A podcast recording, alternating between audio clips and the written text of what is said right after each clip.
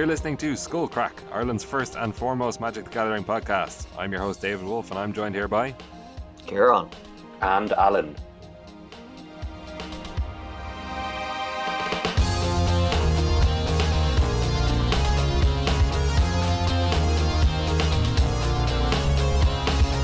All right, lads, how's it going? I'm shaken to my very core. All I didn't know it was possible, yeah, to be this affected by Magic the Gathering ban announcements, but they've taken away my vintage Narset, Oh, and I'm I'm so upset. were you heavily invested in vintage in, with Narset?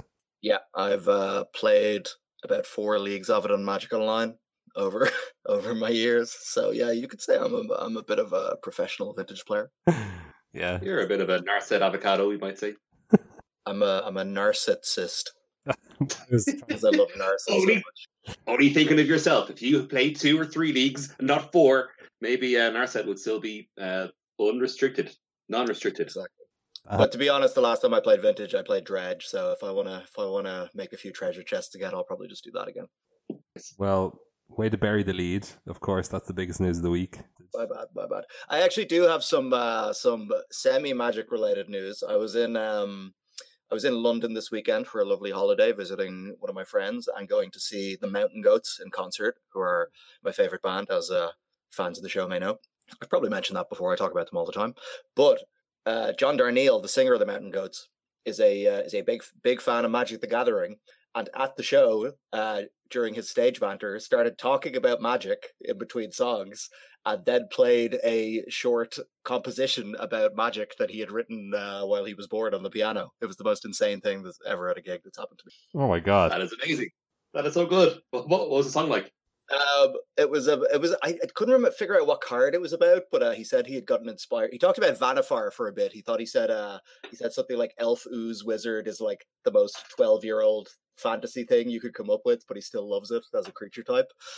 uh, the crowd did not know what the fuck he was talking about, and there was a thousand people in this room at this gig. They're a big band, like. And uh, then he uh, he said it was a Goblin Wizard card that he got inspired by. So uh, it was only a four bar song that he made up on the piano, but uh, I'll try I'll try and find it in the show notes maybe if someone's a video on YouTube. Was it Goblin and That is- Electromancer? It wasn't Electromancer. It might have been, yeah, it might have been. I don't know because I don't think he was playing in Ravnica. I think he's gotten into it quite recently. Hmm. But uh, it it was very good anyway. But yeah, he uh he has a lot of opinions about magic. And if you go to uh, twitter.com slash mountain goats, or possibly I think it's mountain goats, yeah, not the mountain goats. Uh, he tweets a lot about magic as well on tour. He seems to play it a lot, and uh, he put up some photos on his Twitter before the London show of uh, him and his friends doing a chaos draft backstage at the venue. That's amazing. Yeah, it's Oh, really that's cool. great.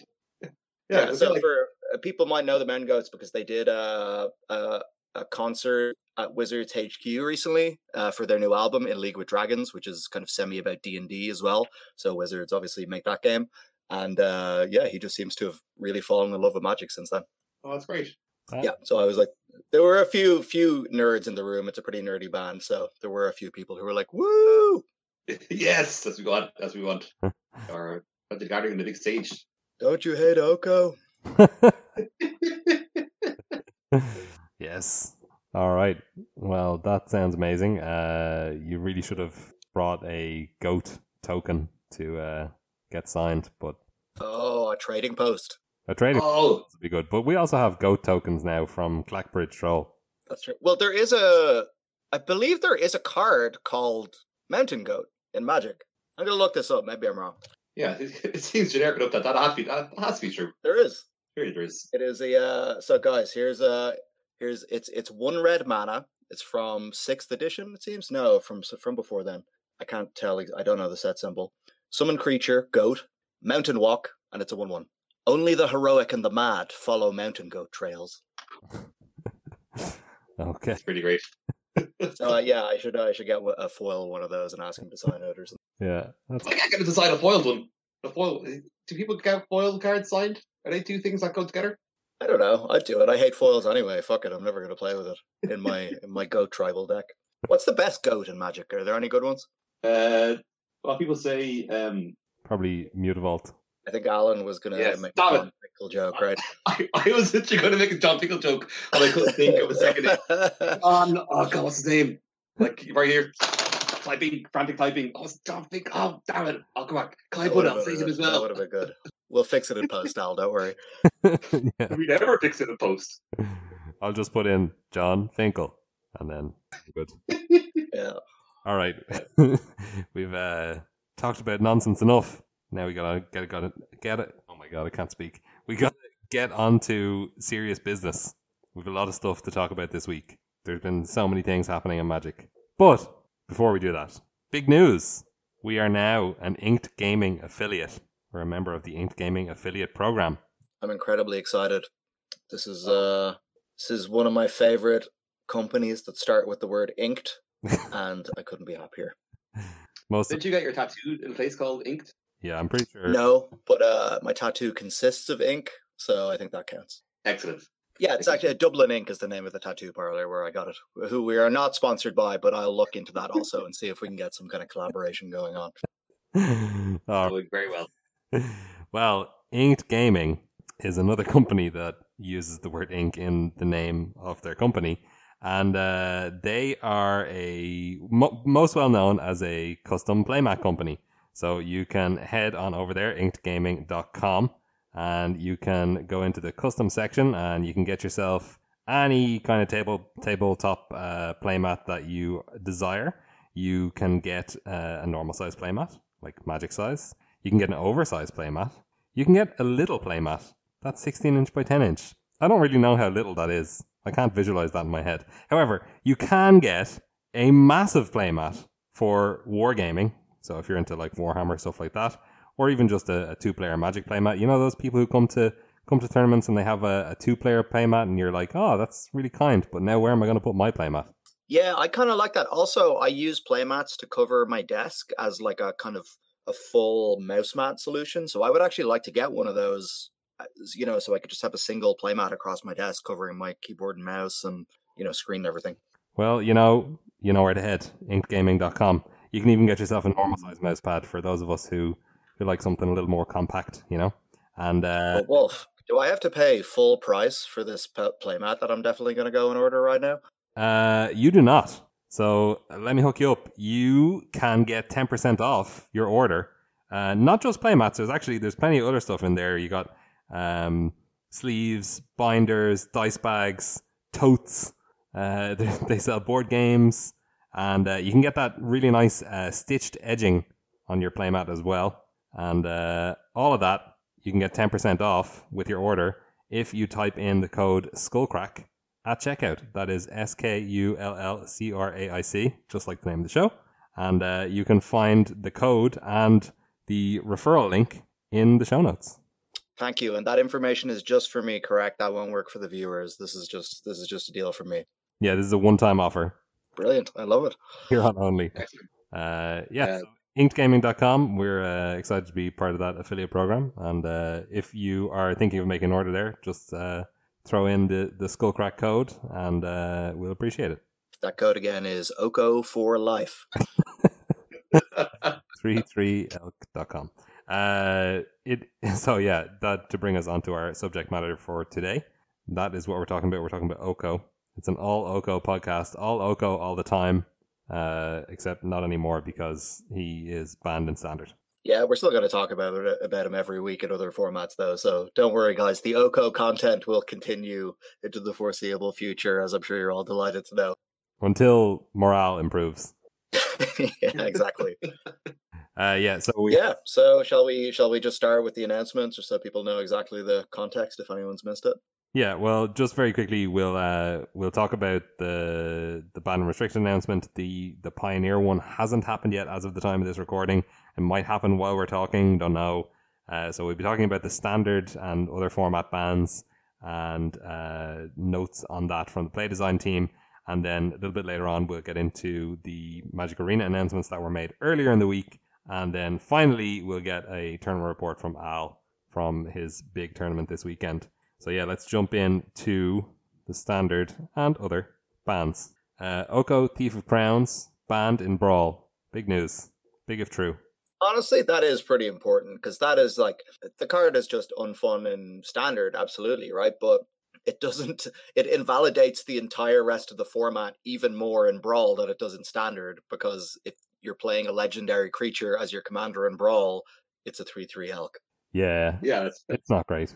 Yeah. I mean, when, I- when I first started playing Commander, I thought I was a genius by playing Imprisoned by the Moon in my deck to you know, have that same kind of a effect on an opposing commander. But um, you know, Bunny, it looks it seems like they've found a way to attach Imprisoned by the Moon on on a on a commander itself. The same as Oko. Not anymore. Yeah, I mean, th- this is the reason why Sorcerous Spyglass is also banned in Brawl because, like, you can also choose uh, Planeswalker as your commander. So if you have this two mana card that just shuts off all the Planeswalker commanders, that's pretty unfun. And then Oko does the exact same thing for creature commanders. So it totally makes sense. And actually, it was banned as a, a Brawl, banned in Brawl last week on Arena. Um, so this is just bringing paper in line with that. But then obviously the big news in standard it's banned. Uh, Once Upon a Time also banned, and Veil of Summer also banned. Uh, I predicted last week that they would hit have to hit minimum two cards, and I would hit three. Uh, I think Kieran, you came up with the correct mix of cards that should be banned, or or you suggested those three as uh, potential bans. I did. I was also pretty, pretty. I would have been very happy if Nissa had been banned as one of these three cards, but I, I'm not sure if I. I can't actually remember what I thought my final three would be, but yeah, these three were were definitely the big ones in the mix as well. Yeah, I wouldn't have been upset with the Gilded Goose ban instead of one of these, instead of Veil of Summer, maybe. Yeah, I think after banning Veil of Summer and Pioneer, it's quite difficult to justify keeping it in standard. Yeah, if it's too powerful for that format. Yeah, definitely. So just some of the justifications here. I mean, I, I mean, we we hardly need to go over the justifications for Oko, um, but in the article posted by Ian Duke, which will be linked in the show notes, uh, they do mention the uh, percentages, like some of the numbers that they've seen. You know, that 69% that we saw at the Mythic Championship, the the win rates for the food decks uh, being about 53% in non-mirror matches, even though everything is metagamed to uh, to beat it, and it it still has mo- most of the decks, even that people feel were metagame to beat it, still had a slightly losing win percentage against it. Um, and yeah, they they just overshot on on Oko's power level. And uh, I love this particular quote. Oko Thief of Crowns has also reduced metagame diversity and diversity of gameplay in Standard by shutting off build around creatures and artifacts. Ultimately, Oko's power level has proven higher than is healthy for the current metagame, and higher than intended for future environments, including Theros Beyond Death and Forward. Yeah, that's a bit of a scary line to me. um, I don't know if I should take that as as ominous, or what do you guys think about that? Um, maybe it's kind of. I suppose, yeah, but what do you think first, Wolf? I, I yeah, I'm not really sure what to think about that. Um, does that mean that there's there's just nothing in Theros that would compete with Oko, or obviously they know what's coming? Um, Yeah, yeah, and I guess like so, it's kind of hard to talk about this without talking about the other article that was released, the play design uh, response to to this, and them kind of putting their hands up. Um, we can put that in the show notes as well. Yeah. where they said that uh, Theros Beyond Death, and I think the next set after that, uh, they think are at the same power level as Throne of Eldraine and War of the Spark. Or sorry, as Throne of Eldraine. Certainly, I believe that that was one of the points made. So that's kind of an interesting statement to me, in that they're saying in this article they don't think Theros Beyond Death Death will help this problem, but they're also saying they think that Theros Beyond Death is the same power level as Throne of Eldraine, which is an insanely high power level. So that kind of doesn't make sense to me when you put it together. well, Yeah, I think. Uh, sorry. Oh, you go ahead. Yeah. Oh, yeah, I suppose kind of my reading this. I mean, I suppose yeah, your points are definitely valid. They, they, those are definitely. It's possible that's that, that is what he's what he's intended. But I guess just the phrase. Look, look at the phrasing. He says. Uh, so yeah, it's not healthy, healthy for the current game, and it's higher. Power level is higher than intended uh, for future environments. Um, so future environments obviously being yeah future standard formats. And then he says, including Theros Beyond Death, which is it's already pretty obvious that is the future because that is like literally the next set and forward. So like maybe he intended to say for future environments, uh, and then thought, oh well, this is a pretty good chance to you know mention the name of the new set. You know, try try and get people excited about Theros rather than dwelling on how awful things are now. Maybe it's like a kind of Yeah. that way. What it what it maybe means to me is that basically once they realized how busted Oko was, the Future Future League started focusing on playing Oko decks versus their you know future decks with the Theros set and forward in it, and the Oko decks were still winning against those decks. Um, I guess that's all you can really take from it, right? It's it's pretty vague. I mean, yeah, I think that is a very good point though, because it's uh, it's evident that say something say Sultai Oko Sultai Oko list we see right now.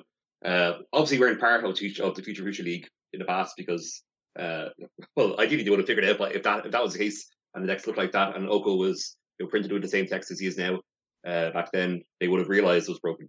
Yeah, so maybe that yeah, maybe there was a moment they're like, oh yeah, let's uh, let's try the Sultai list from the PT against uh, our best uh, Theros. Oh my god, this is awful. Yeah. Yeah, it makes me a, a little nervous in that I'm like, well, you guys knew what what Once Upon a Time was like. You knew the power level of that card. So, like, is Theros Beyond Death? Does it have more Once Upon a Times in it, and it still couldn't compete with the the Oko decks, or or what does that mean? You know. I mean, do, does it specifically mean that there aren't any good answers being printed? Yeah, it could. I mean, they could print a four four elk that would trump Oko pretty good with hexproof. Maybe they're introducing elk tribal, and uh, the synergies would be too strong. Oh yeah, you could have a creature that gives all elves elks plus three plus three, and then your opponent just couldn't turn your stuff into elks. Or whenever, well, they could just turn that creature into an elk. well, just put it on an enchantment. Mistakes, mistakes made. Oh, Uh, or you could have an enchantment that says whenever an elk you control attacks, it gets plus three, plus three until end of turn. Yeah, they could do that. Maybe okay. Let's get back to it. Sorry, I feel like I derailed things here. Well, the so the, the the article that you referenced is called "Play Design Lessons Learned," and it's by Bryan Hawley, who is the head of play design. And basically, he gives a a bit of a history of the play design team and the power level of standards since they kind of started. And play design was incepted as a response to some of the problems that cropped up starting in like Battle for Zendikar, etc. Um, or even even before that, Dragons of Tarkir, right? Um, with like Collected Company and then into Gideon, and ba- basically they, they made a conscious effort to to power down standard, but then they had these outlier cards that were just way way way too powerful um, for the formats, and they they wanted to kind of stop that, and so to do that and to make people more excited about the cards, they've decided to slowly power up standard, which obviously we've been able to see. Like many, many, like in this this year alone, lots of standard cards have been relevant in other formats, uh, and e- even last year before that. Um, but yeah, so as a result of that, they have now brought standard up to the power level of Throne of Eldraine, which they say is around the range for the new normal as far as power level. However, it's on the high end of the range. And it's stated in the article several times that the uh, the outlier cards are not necessarily included in that range. So like they're what they're saying is that like Oko and Once Upon a Time and Veil of Summer are outside of what they consider the normal range for the new powerful standard. Basically, they were trying to make the new powerful standard and they're relatively happy with the rest of Throne of Eldraine. But those cards that they've banned, including also Field of the Dead, uh, were just too high of a power level for that new normal. But like, let's see what happens with Questing Beast now that we're in a new format. You know what I mean? That card is ridiculously pushed as well. Right, yeah. There are other examples in this set of cards that are just insane. Like Gilded Goose is is you know argu- arguably a better mana accelerant than Llanowar Elves is. It's seeing play in modern in decks that would never want to play Llanowar Elves or Birds of Paradise. Yeah. Yeah, Gilded Goose, Wicked Wolf, those are cards that are extremely powerful. You know that, that yeah, that's what scares me. It's like even after you take away the ban cards here, Throne of Eldraine is still a crazily high power level set. So if this is the new normal uh, and that's what they've gauged it at, I'm a little bit concerned going forward. Well, look, they, they, they go through the whole lessons learned here thing, and um, they they say that they were they pushed three mana planeswalkers too much, so it seems like they will they will refocus planeswalkers probably into being four and five mana, uh, or they, they'll certainly be much more conservative with three mana planeswalkers if they do them. Um, they're also leaning way too hard on it says here planeswalkers' ability to be attacked. So if you're looking at Oko and thinking, oh well, being attacked is a way that planeswalkers are vulnerable. When you look at Oko, it comes in on potentially six loyalty, also potentially on turn two. you know that's not there's no reliable way to attack Oko and and realistically kill him before the opponent can mount a defense. So they obviously just misun you know they they um they misunderstood that play pattern and they didn't catch it. Uh, they even call out Teferi Time Raveler as well um, as being kind of an egregious planeswalker design for a three mana planeswalker. So they, they understand the problems. They also said that they haven't printed enough answers and that they will be looking at doing more more cards that answer planeswalkers outside of doing combat damage to them, which is a good thing to hear. But they also caveat that with you know these things are not going to show up in the next six months because that's just not the way design works. It's you know the the set that's coming out six months from now, which is what Ikoria. Um, you know that that set is most most likely completely done. Um, so we're looking at probably core set 2020 or no 2021. we already have core set 2020. Uh, 2021 is going to be maybe where we start to see these changes take place. Uh, this change in direction. So you know they they they pivot relatively slowly as these things go. Quite ironically, uh, the core set 2021 is our is a fairy themed uh, core set. So hopefully, hopefully we'll see some power down to fairies, and uh, nothing too powerful. Well, we need uh, two mana to fairy, right? Oh yeah, opponents can cast creature spells. You need to be able to make a make a straight of uh, to fairies in your hand. Does a creature cost four? Where I say that? Yes. Yeah, the uh, blue, blue, blue one. Yeah. Yes. And the the one from the Planeswalker deck costs six, does it? Yeah, it does, yeah. There you go. Absolutely insane Cool. card. Gutshot straight draw. oh, so, oh, so let's open end the straight draw. It's even better. I know we've so or we have so many outs to make it to fairy straight in the next six months. uh, classic blackjack. I mean poker. Poker. That's gin rummy. Chip. that's a That that's a dartboard. This is dominoes. Um, yeah, so also included in the ban is Once Upon a Time. Again, it just contributed to massive consistency for strong strong starts and uh, mana fixing that other colors don't have access to. So again, green just getting all the goodies, and then uh, Veil of Summer. Uh, I, I guess I can kind of in this article, I can kind of, or in this uh, particular paragraph of the article, I can kind of feel their pain. So I'll read it out. Uh, finally, Veil of Summer is also playing an important role in preventing the metagame from being able to self-correct. Cards that played similar roles in the past, like Autumn's Veil and Display of Dominance, proved a lower power level than desired in their respective standard environments, leaving green with a weaker option compared to the other color hate cards in those cycles. Veil of Summer is at the other end of the spectrum. It's too much more efficient than the other cards in its cycle, and by comparison to other tools available in standard, gives green decks too much resilience against removal and disruption. You know, you, you do kind of have to feel for them here. Uh, I wasn't playing when Autumn's Veil was around, but Display of Dominance was, I think, almost never used in that standard. I, I feel like it was in sideboards maybe as a one or two of very occasionally, but all the other uh, color hate cards from that cycle were were highly played in standard. Um, so I do kind of understand where they were coming from with Veil of Summer, and they just didn't realize that uh, uh, draw card was as good as it was, which uh, you would think that they would realize that, but I guess not. Well, it's it's it's draw a card, and also it stops uh, targeted discard, which Autumn's Veil does not do. Right, it doesn't give you hexproof. So, like, it's the upgrade of also beating Thoughtseize. So it's it's those are two significant uh, upgrades. But like, so so like this is this is is gonna just sound uh, sound maybe a bit unfair, and like I don't have the answer to the the complaint I'm making here. But I feel like color hate cards in general are basically like using using a mallet when you should try to design a scalpel for the job you know? Like they're they just always have such a danger of being too powerful uh, or being too narrow. Like i feel like they're they're incredibly hard to get right and when you go wrong with them it's it's it just really leads to like unfun gameplay. Like powerful cards with protection stuff like that are, are, are not fun to play against. Like old cards like you know pyroblast and stuff like that in legacy are you know will certainly never see the light of day again but but are clearly too strong and and not where design should be. So like eh, like yeah i like i'm aware that this is not an easy problem to solve but i just hate the idea of just like printing strong color color hate cards because like when they're when they're too good, it's one of the worst feelings in Magic. I feel like. Well, Yeah, definitely. And it seems like it's it's if, if there was a way, yeah, I, I think there'd be a better way to combat. Um, say if you look at something like City Dominance, uh, surely there'd be a better way to combat blue or black creatures or or blue black non non creature permanents uh, without making something yeah as stupid and narrow as as, as this.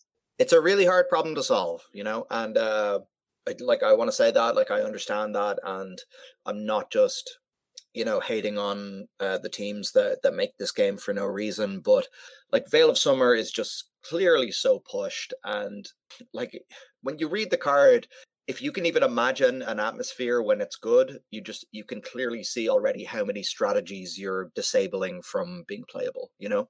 Well, I, I like part of the problem, and again, to give them a little bit of a bene- benefit of the doubt, is that they didn't anticipate Green's dominance overall. So not only like it, it obviously it was very difficult to anticipate the way that the meta would would evolve because you know they didn't.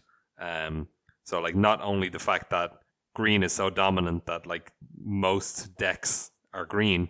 Um, most of the you know most played decks are green, so they have the ability to play this card. But then that all the green decks are splashing at the very least blue for Oko because it's so powerful. So not only do you have the ability to play this card, but then you're also playing against a lot of decks that have abilities that are countered by this card.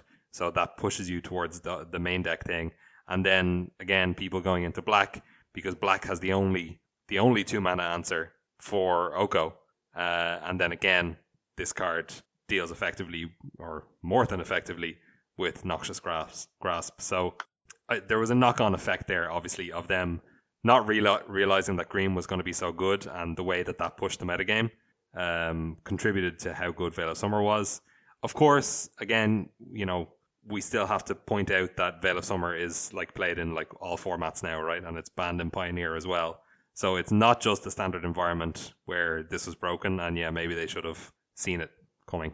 I mean, Legacy Storm is splashing green much more heavily to have access to this card in the sideboard now. Tron in Modern plays this card. You know what I mean? it's it's at a base level. It's just too strong. Yeah, I quite liked. Yeah, it's. I quite liked the, the the cycle from our devastation, the the self color hate cards. They were kind of cool. They were cool, and like it, like those were harder to judge too, right? Because we were all like, "Ooh, Liliana's uh, defeat. That's going to see a lot of play in modern." Turns out, like, nope, it's definitely not. you know, those were those were more interesting designs. They were more subtle. They were harder to judge, and I think they, yeah, I think that's more what I would like to see. I mean, that kind of causes the opposite problem, right? Where, or not the opposite problem, but essentially it kind of fixes the problem because if the metagame is pushed in such a way that one color is better than all the other colors, then that color increasingly sideboards or potentially even main decks those self color hate cards, which we saw with mono red and black red and Chandra's defeat. Um, and theoretically, those decks affording more space in their sideboard or whatever for those self color hate cards allows other decks to take advantage because the sideboard slots aren't aren't being used up against those other color decks. Um, that's not really what we saw play out in practice because the, the black red deck was just like too good.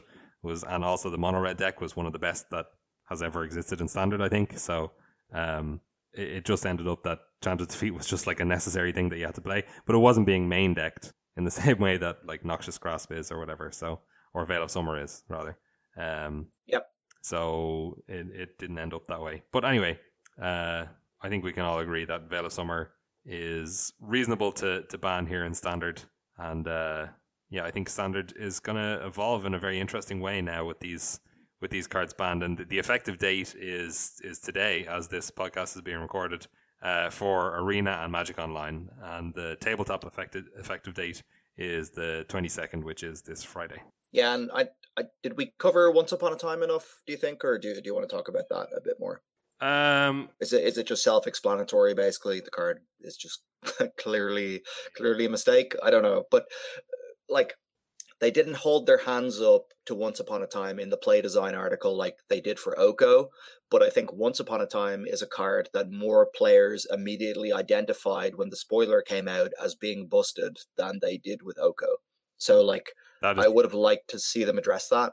yeah, that that's very true. They, I mean, anybody can look at Once Upon a Time and go, that is very clearly an extremely push card. That's going to be definitely very good, and it also is just going to make games play out the same way again and again and again.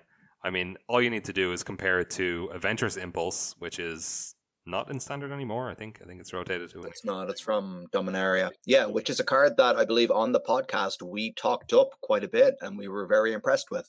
Yeah, you just compare it to that, and then you compare it to Ancient Stirrings, and you just go, okay, well, it's just better than both of those. Yep. Yeah, exactly. I, thi- I think that kind of drop like obviously this this is a very straightforward way to design a card. Um, like in a vacuum is so we take obviously I think what Commune with Nature that's the first one. That was like this the same effect as this, but costing one mana. It's like all right, what do we have this additional thing? Sometimes it costs one mana less. But by default, it costs uh, one mana more than you know, this baseline card. Which like uh, that's the kind of design you see a lot of Magic and lots of examples of that. Where um where it was, it's like well, there's the the mana less is zero mana and you know I think that that something being free just trumps everything else. Uh, it's just, it, it's, it's just absurd. But like how many times do they have to learn this lesson that like free cards are broken? Maybe, maybe that's maybe we they learned it. Articles think they did. Learned. Hopefully, Yeah. did. No, I think they learned it already and like this card was just egregiously pushed and was designed to raise the power level of the set and sell a lot of packs. Like this is one card that I just like can't forgive them for and I think b- having to ban it and ban Oko at the same time makes this like a very embarrassing ban announcement for Wizards of the Coast. Because almost every other ban announcement that they've made, I can like feel for people and I can understand how, you know, even with Oko, I can understand how maybe they missed it. But once upon a time, no, absolutely not. I, I think almost everybody working on the set had to know how good this card was. They're professional game designers. And I just think it's like I, I, I, like I am cynical about it, but I just I I I can't forgive them for that one, to be honest. Yeah, definitely. Yeah, yeah, I definitely agree that because uh, I mean, uh, in, in this article, lessons already talked about how like you know, about how some cards you know during development they change their CMCs up and down, and talk about um so it's possible that a design like Oko you know was maybe one point at four mana or at five mana, and then so things are changing as it, as it's, as sets being designed. Maybe something like Oko was four mana at one point, uh, but then they had Wicked Wolf, they moved Wicked Wolf to four mana and wanted Oko to be a, di- a different mana cost. So maybe that kind of ebb and flow is happening. Where I can't see any scenario where uh, something like Once Upon a Time ever seemed like like it was a good like it was a good idea.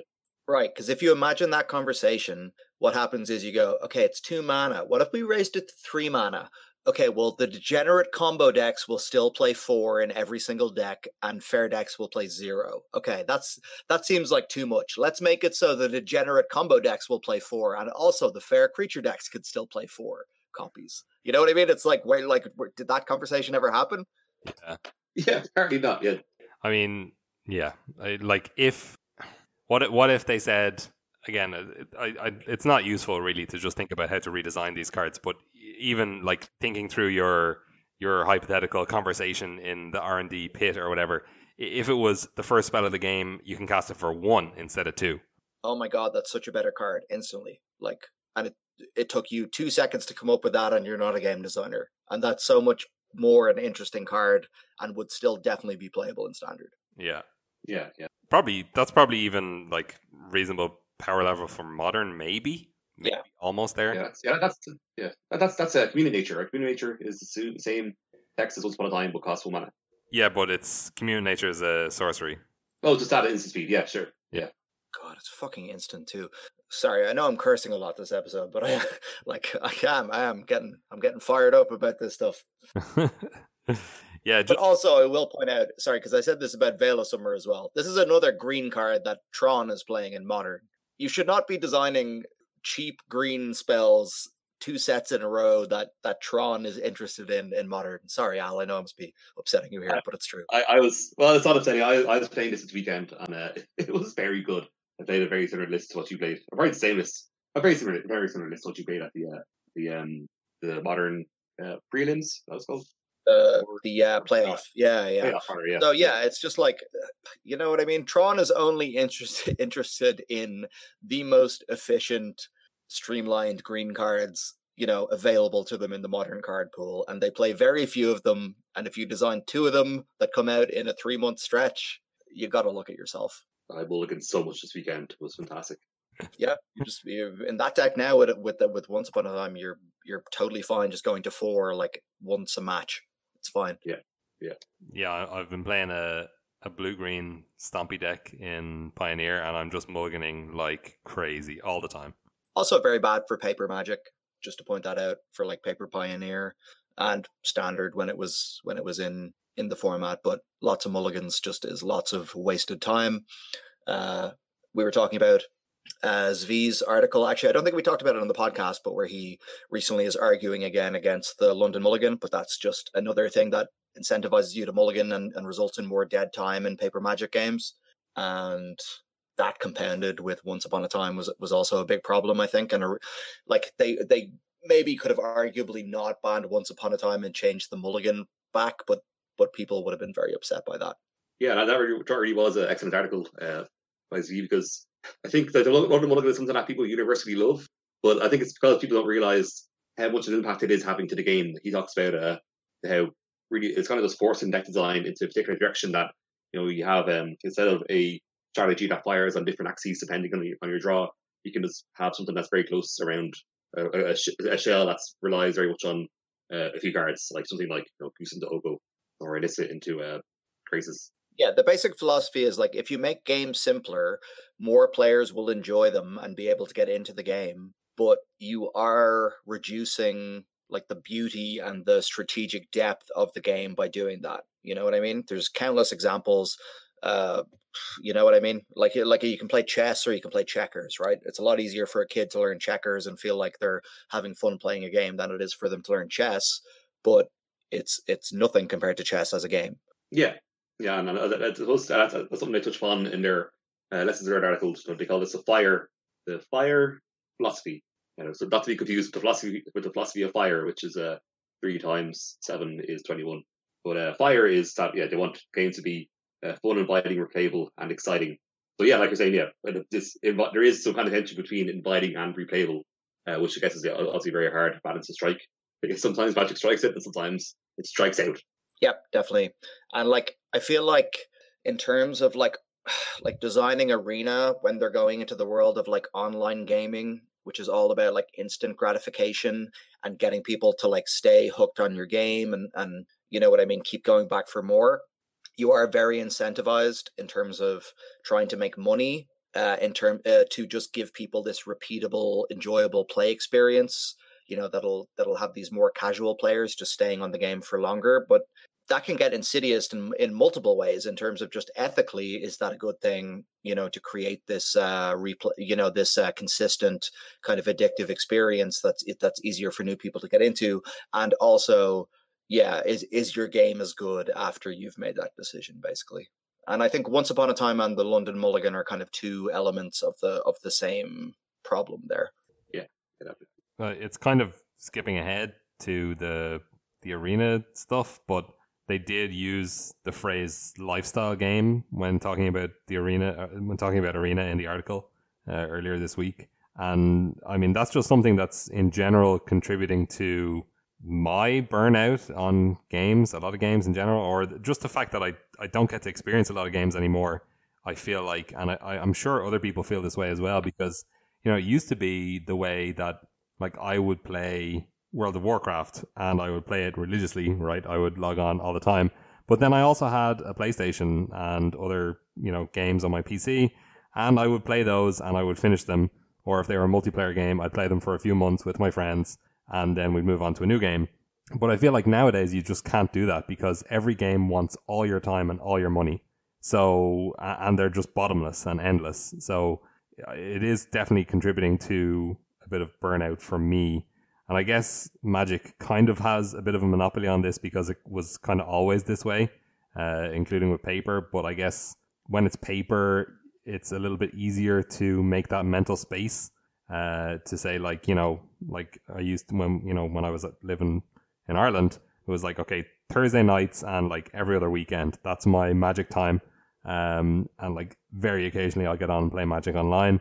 But now with Arena, it's just like all Magic all the time and I just I, I think I am playing it too much to be honest. I think I should probably cut back a little bit. Um, but yeah, I think that's it's not just magic, but it also is magic too much. Yeah, I guess for me personally, like I've talked about this on the podcast before, like before I played Magic, I played Dota 2 religiously, as you said, and played competitively. And before that, it was fighting games, Street Fighter, and things like that. So I've always been kind of a person that's just majorly on one game at a time. It's always a multiplayer competitive game, and I always put all my time into it and and want to be as good as I can at it. But I'm the same as you in that, yeah, when I uh, when I was younger, I also played, you know, RPGs and single player games and got a lot of enjoyment out of those.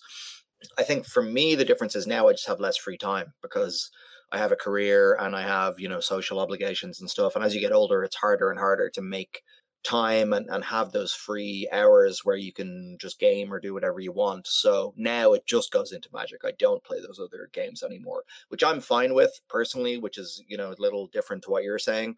But it, it is just it is a problem in that I don't want to have to log into arena to like do my quests you know every few days so I can draft for a bit cheaper or whatever and I've kind of just stopped doing that to be honest. I'm like I'm just like I'm not going to worry about the quests and getting my gold and shit like that. I'll I'll just log into arena.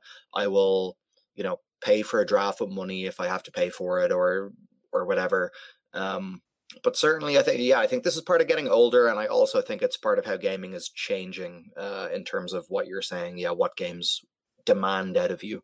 Yeah, uh, I like yeah, like when when other games come out, I feel like I'm missing out.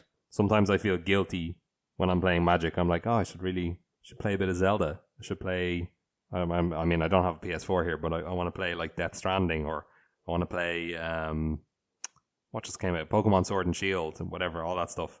And uh, yeah, I just feel a bit bad when I'm just playing Magic all the time. And it's like I kind of have to because I have to be on top of things and I have to know what I'm talking about, you know, when we're on this podcast and blah blah blah. blah. Um, but yeah, I don't know. It's uh, you, you are right that it is part of just getting older and having less free time in general, and you just kind of have to choose to spend that free time in the way that you want. And, and I have been, you know, aware of this and, and doing it as well myself in the sense that uh, standard was bad. So we all hopped into Pioneer and I fired up Magic Online, which I hadn't done for, you know, almost a year. And I've played a lot more hours on Magic Online in the last two weeks than I have on Arena. You know, I've, you know, I, I said before on this podcast that the, the the month that I missed the card back in Hearthstone was the month that I said, okay, I'm never playing Hearthstone again.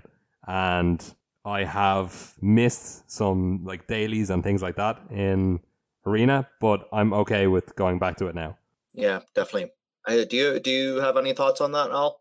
Yeah, I suppose it's it kind of an article I think Saffron Olive had uh, shortly after the um, I think it was uh, arena, arena update or an article, the state of arena, and uh, there they kind of alluded towards um, you know, part of, towards uh, you know, eventually getting Pioneer onto Arena. Because I think, uh, sorry, prior, prior, to this, prior to this article, Saffron Olive made a point that, um, you know, when Standard was really, say, yeah, but when, as in be yesterday and back, when Standard was in a really bad pace, uh, like people, so if franchise national players like uh, like ourselves, like how Wolf Squad to just go on and play Pioneer or go on, go on to Magic Online, play different different um different format.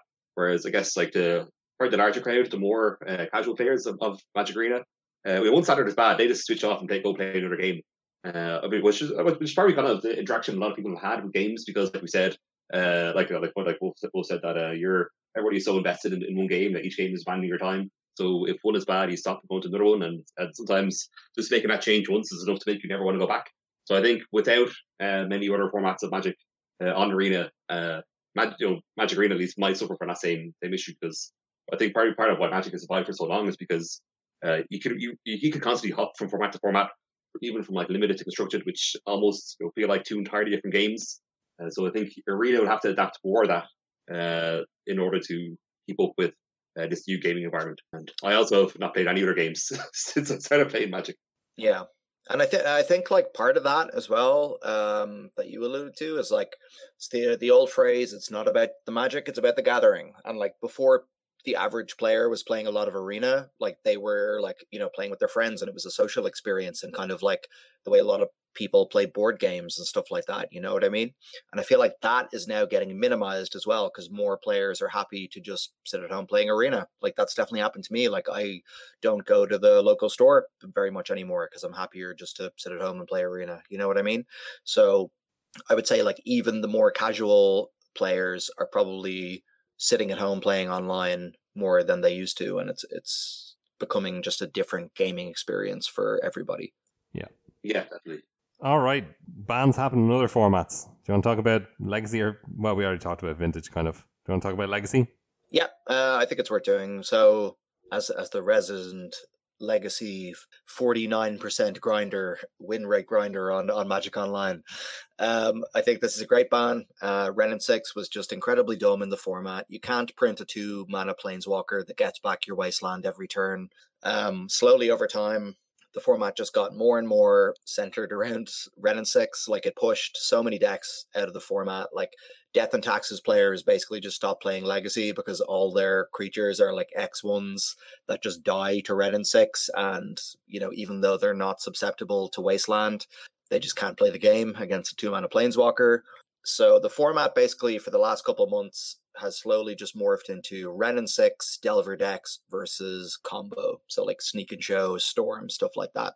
And a year ago, like despite some, you know, awkward printings, like uh, Leovold, I'm not sure if that was longer than a year ago now, but you know, some some printings that like shook Legacy up and stuff, you could play so many decks. There was like it was the widest open format by far. You could do so many powerful things. You could have your deck that you've had for 10 years and you've been tuning and you'd be able to compete with it, or you could be playing the current tier one thing. But that just hasn't been the case for a while now in Legacy. Um, and I'm really, really glad to see Wrenn and Six banned. I think it's going to open the format right back up and people are going to have like an awful lot of fun for the next few months playing it because I think there's going to be no clear winner out of these bannings. Like there will still be Delver decks that will be quite good, but it will just open up the format for like many other strategies. Yeah, I think we will we'll argue that because because of the, of the price tag of Play Legacy that it being open and it um you yeah like I said you you you be able to play your old pet deck uh, is something that's very very important to the the format survival.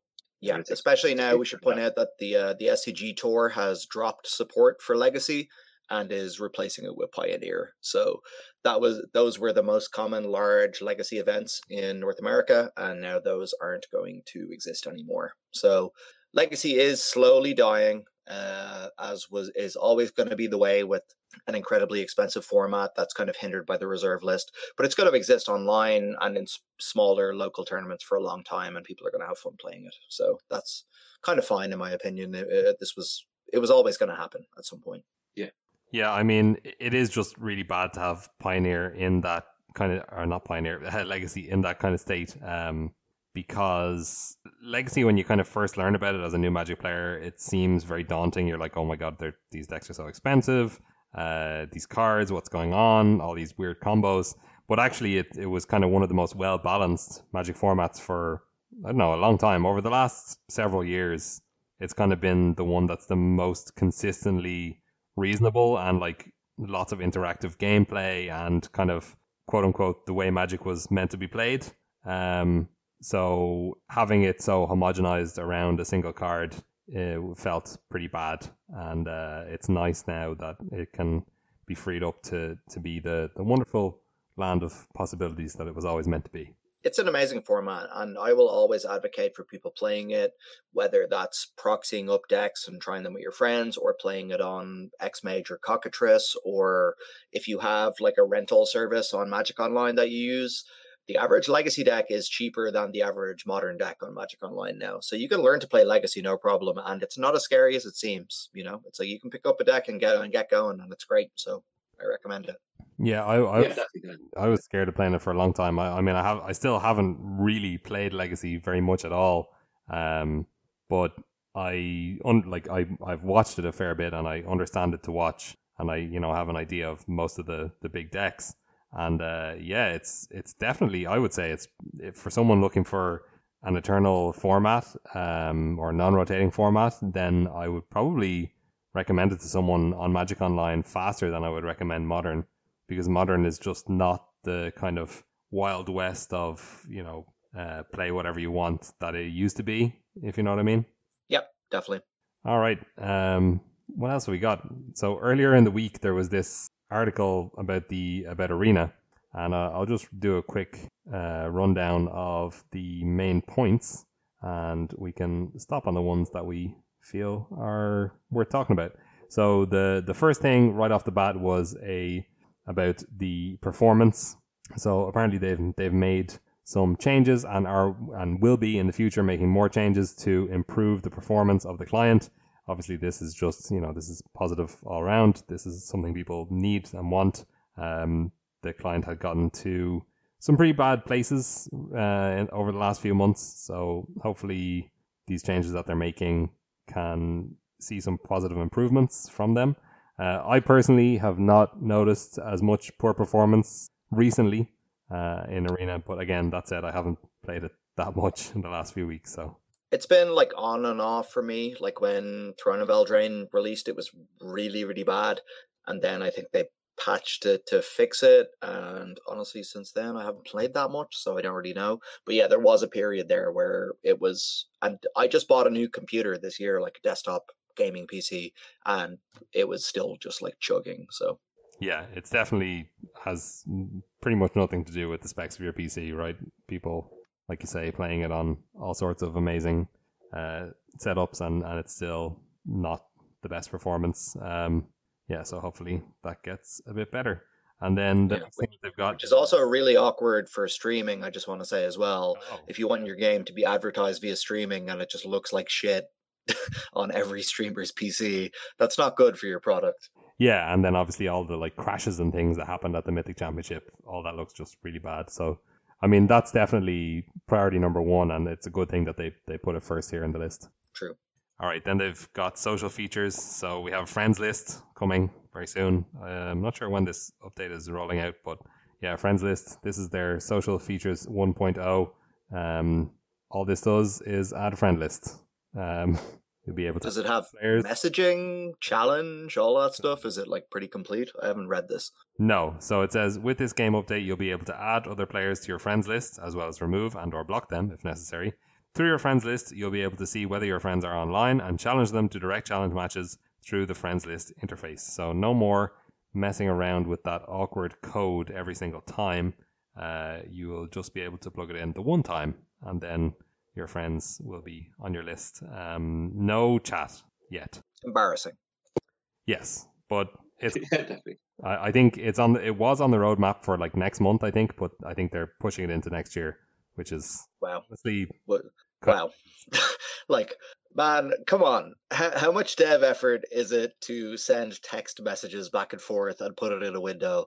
Like, come on, dude. I mean, I, it's like it's like let's say if I'm if I'm playing I'm, I'm if I'm playing and uh, I see oh yes this person no friends with I haven't seen them in such a long time. Oh, my only way to interact with them is by challenging them. Challenging them. Well, What if they don't want to play? And- They just want to chat. your go, your go. Hello.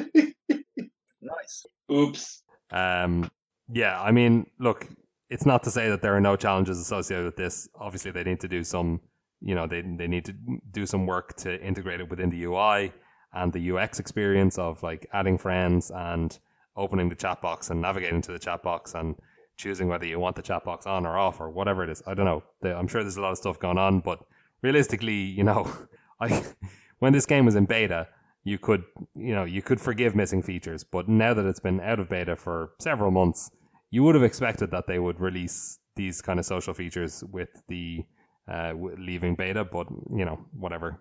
Roadmap things live games. Embarrassing is all I have to say. okay.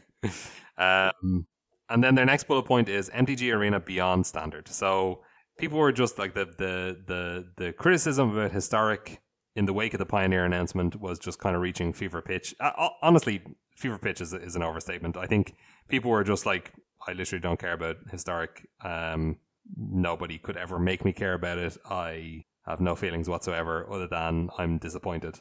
And uh, I kept thinking about it, I had it in the back of my mind because I was like, they said in November that they're going to announce these extra cards that they're going to add to historic. And what's that going to be like? How are people going to receive this? And ultimately, I feel like I was kind of disappointed, but then I kind of came around on it and I was like, ah, let them do what they want. It's fine. Um, but yeah, basically, they want MTG Arena to be a gateway to Magic, so that the premier way to to to to start your Magic experience, whether you're an old uh, an old player returning or a new player. Uh, they want to bring more of Magic's history into Arena. They want it to be a curated experience, and they want it to be a digital frontier. So they want to be able to experiment and expand possibilities. Of Magic. So uh, they spoke a little bit to you know people say, let me let me let me read about read this part out here. So the event curation this is this is what i talked about with the lifestyle game part. It says at a high level all this means is that mtg arena will feel more like your local game store running a variety of organized events throughout the week. Mtg arena is a lifestyle game not just a sometimes activity for most of our players. It's our responsibility to ensure that there are great new experiences every time you play otherwise things will quickly become stale and i think this is kind of their little bit of justification for the fact that you can only play Brawl on Wednesday, which is just an absurd sentence, and I can't believe it's real. Yeah, it's pretty bad. The Brawl thing, I hope they fix soon. The historic thing, I feel like it's probably actually a good decision in that the cards they added are like cool, interesting cards. Um, you know, they're not really most of them aren't very relevant to uh to any real magic formats. Uh excuse any historic super fans that are listening to that hear me say that. But they're they're all interesting, you know. They're they're all like uh, fun to build decks around. And if you're like an arena player that's never played another format and and you like brewing, they are going to open up possibilities for you, and you are going to like have a lot of fun brewing with these cards at like a kitchen table magic level. So I actually think that's good. The problem that I have with it is that it's such a huge swerve from them talking about adding like brainstorm and dark confidant to historic. You know what I mean? It's either that was a major miscommunication from whoever wrote that article uh, or they've completely changed what they want the format to be based on the response to Pioneer, where they're like, oh, people love Pioneer. We don't need an arena competitive format like this. So let's just make it way more casual focused. Um, I, I think it was neither of those. I think it was probably them feeling out what people thought about those two cards being uh, part of historic. They're like, let's just throw some names of cards out there that we're considering and then we'll see what the reaction to that is. And obviously, the well, they said Wurmcoil Engine too. So like all three cards they said that I remember were like very powerful. Yeah, so they, they obviously were like, let's start out high with some cards that we think would be cool to add, and people obviously love these cards. So let's let's start out with the high power level, but let's just say it instead of doing the work, and then based on people's reaction, then we can choose to go ahead with that or not. Right, but it's like it's it it is just such a major change to go from like Bob to Hidetsugu's Second Rite. You know what I mean? It's like and it's completely it's a different it's a different philosophy. It's not just power level, but like the cards they added are like fun build arounds. They're not like powerful staples, you know? Yes, that is true. Well, yeah, I think, I think and that's fine. I think that's a good idea, but I'm just surprised at the movement. Sorry, Al. Yeah, is it, is it possible that like back when that tweet was made, that it wasn't even conceived. Like it's, I think there's stuff because the answer to Pioneer wasn't uh, accompanied by any kind of product or by uh, you know anything physical like that. You know, is it possible that uh, due to everybody's really really poor reaction to historic, uh, everybody say we don't want historic, we want uh, a, a, a, new non-rotating modern uh, or a new kind of you know, post-modern paper format that you know that that that's why the wheels started turning for Pioneer more quickly, or maybe that well maybe Pioneer something else planned that was further down the line or they brought it forward because of this, uh, because of poor reaction to historic. Uh, and now, at one point, they were planning on historic to be like you know the, the you know the um, the new non-rotating non like the new uh, non-rotating format. Uh, but then, well, and you know their way their way of bridging that between that and modern was to have these you know very very powerful cards in it. Uh, but then they just completely had to change their tone and change their direction because of the massive backlash they had against uh, against this. Like, is that possible? Mm, I don't think so because they said straight out in the original historic announcement that it was not meant to be uh, paper, right? Yes, they said it was uh, yeah. going to be arena only. Yeah. Okay. Well, and uh, do you think it's possible that they, they intended that their next non-rotating format will not be paper? Like maybe they just they just intended not having a paper format past modern that's non-rotating. No, they they have intended no. for, for years. Mark Rosewater has okay. said on his blogatog that they've they 100% will add another non-rotating format in the future. He's been saying that since probably around the time that Frontier started, because that's when people started talking about it. They were like, "Oh, another format or whatever." Do you think that this is something that would ever get official support? And he was like, "Yes, we definitely will do another non-rotating format." And I think I think it just probably came down to like lack of communication between the two teams. Like the arena team doing historic and the uh, paper team doing pioneer, I think are completely unrelated. Um, maybe they pushed up the timeline for releasing Pioneer because of the poor response to Historic, but I think both were in the works, you know, independently of each other. That's what I would bet my money on anyway. I wonder yeah. if like the her uh, if the historic team has something to do with like the cube team working for arena because they've said cube is coming to arena. Cube is the place you put like fun build around cards and powerful cards from older times. Would that make sense? But also not almost none of the cards they've announced i would care about picking a cube so maybe not. Kiln Fiend right? You, you pick that. No god no. Pick a salmon Fauna Shaman, yeah, definitely. That oh, yeah. card's great. That's that's one of the most powerful powerful cards in the announcement. Like, yeah, definitely. definitely. Well, let me let me just very quickly go through some of the cards. So we've got Serra Ascendant and Soul Warden. So these are like for uh, life gain strategies. We've got Kin modern modern staples. Yes, yeah, Serra Ascendant and Soul Warden are modern staples. Yeah. Uh, Kinsbaile Cavalier, which is uh, obviously for knight strategies, although it doesn't seem like a very good card. Um, We've got Treasure Hunt, which I know there are. There's a deck in Modern based around Treasure Hunt, right? Yep. Yeah. Uh, I've got Distant Melody, which I actually don't know. I don't think I've read this card before. Three in the blue for sorcery. Choose a creature type, draw a card for each permanent if you each permanent you control of that type. Okay, it's four mana. Elk joke. Lol. Elk joke. Yeah, doesn't seem very good, but okay. Uh, no, like a lot of these cards are like cards you would open in a chaos draft and be like, "Is this good? I don't know if this is good." yeah. Well, some some of them are like clearly, obviously, like super good. Like the next one, Crypt Breaker. Yeah, Soul Warden. Yeah. of course, yeah. Uh, Crypt Breaker, Hypnotic Spectre. So Crypt Breaker supporting zombies, Hypnotic Spectre supporting some kind of discord discard deck. Uh, Phyrexian Arena for potentially control decks or mid range decks looking for value. Uh, Tendrils of Corruption. That could also be a tool for like mono black. Uh, Card's insane in mono black. Yeah. Oh yeah, of course. And uh, uh, like historic will have that. Um, you know, there there was that mono black deck that was popular before rotation with um the the chromatic lantern.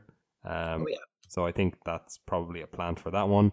Kiln Fiend for your spells decks. Goblin. Shout outs to Eamon Sharpson, friend of the show. Yes, his uh, poster card this was the first modern deck I ever bought as well. Was like the blue red um, turbo or is it Blitz? Yeah, is it Blitz Kiln Fiend deck?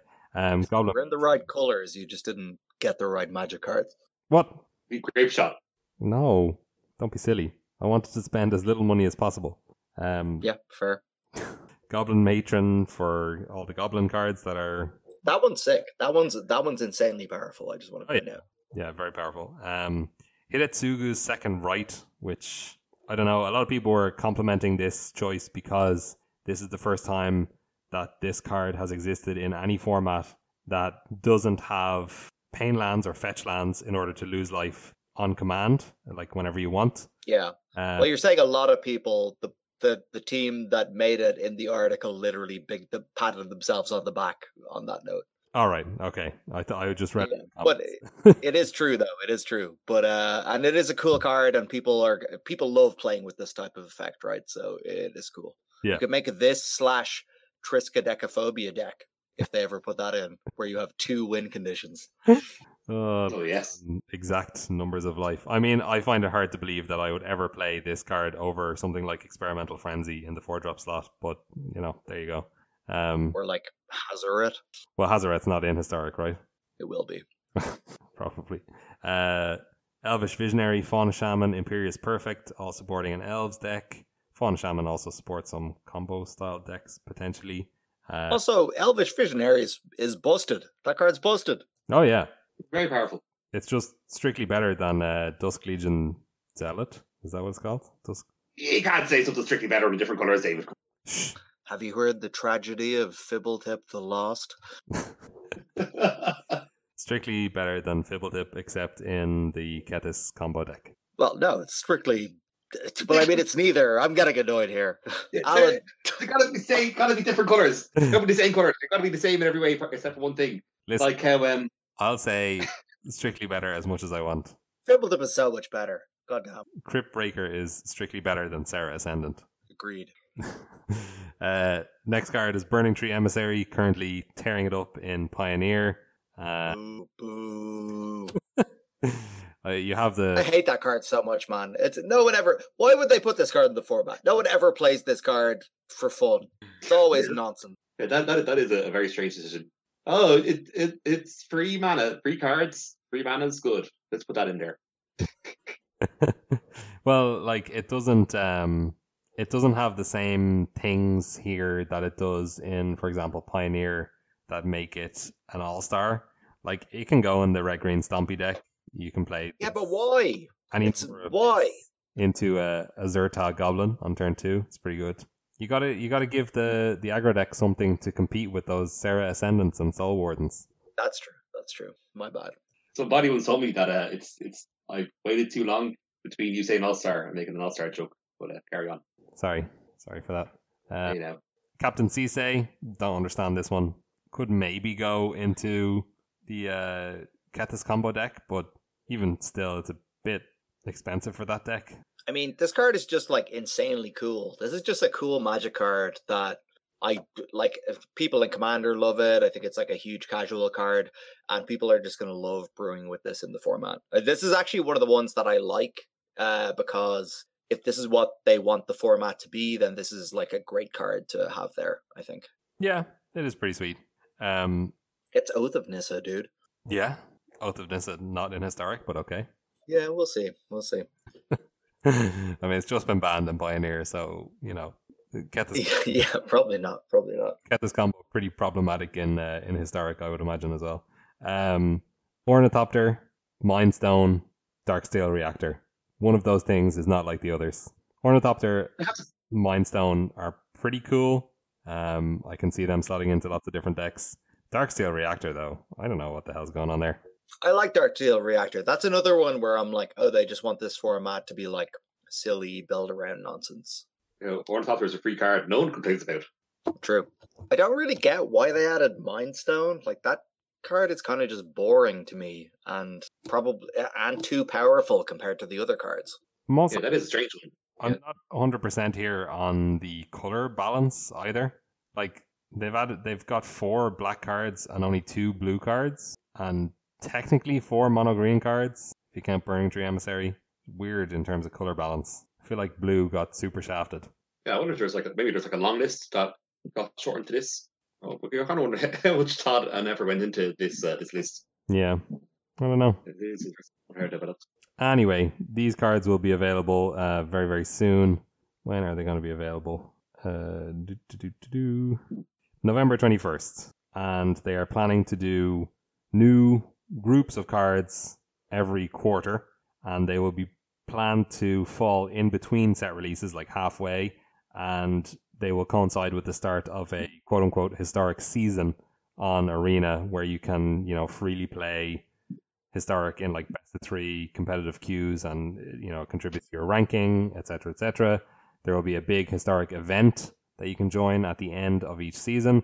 It sounds like they're they're planning to actually do right by this format now, and I think most people are actually pretty happy with where they're bringing it. Um, they also called out the fact that they are willing to make changes to the format because it is going to be Magic's only digital only format. They're going to be trying new things uh, in terms of like bans, unbans. They they couldn't they can just remove a card basically from this format if it if it doesn't work out. Um, and the way that you get these cards is also quite new for Wizards. You just buy playsets of all twenty of the cards straight out for like thirty four hundred gems.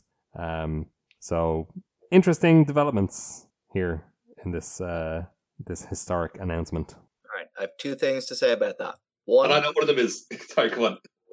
Okay, one, it's nonsense that this is going to be a ranked format. Like that should not be the case. Because they said they'd say that in the article, right? There's going to be a ranked queue. Yeah. That's going to be horrible. People are going to figure out the best decks very fast. It's it's not going to be fun, and I think it's against the spirit of the cards they added. Uh, people are just going to like grind to mythic with this format, and it's it's it's not going to be a good ranked format. I don't think. And number two, uh, I'm pretty sure with the list of cards that I could just play a standard deck and and get to Mythic anyway. I don't need to buy the playsets of the cards for 3,400 gems. I'm pretty sure I could just win with the currently printed cards. Yeah, I mean, That's a very good point. I I think Kethis combo or potentially Nexus are really obviously the best decks in this format. Yeah, Nexus is going to be nonsense. It's going to be so horrible. I mean, it doesn't get anything from from this, so Well, I don't know. I don't know. Yeah. Mind Stone could be playable. Mm, yeah, I guess it's a I think good. Yeah, that's that's why they printed it to give Nexus a nice boost. A much needed boost. it's kind I'm, I'm disappointed. I'm just to here on one of your two points wasn't that uh everyone knows that Momir Vig, Momir Basic is uh the only non the only digital magic format. Very true. Although I have seen people play it in person with iPads all across the table, which I quite like. love it. Love But it. you can play this. You can play Historic with with with, with real cards. Well, It's true. you know, I, No, I'd rather It's play officially, it's officially not a paper format, Al. You'll be DQ'd from the DCI if you play this format with uh, paper cards. Oh no. Uh, one other interesting tidbit from the state of the game announcement was remastered sets. So people may remember things like this from uh, Magic Online, Tempest Remastered, and the likes. Um, so they said, I'll, I'll just read this part out. Later next year, we plan to begin addressing, or sorry, we plan to begin adding remastered versions of older sets to Magic the Gathering Arena. The MTG Arena team, in conjunction with Magic R&D, will be looking at multiple sets and condensing them into a single larger set that only includes the most relevant cards and adding that to the game. This will allow us to focus on what made these sets fun and exciting for players while delivering on the content much more quickly.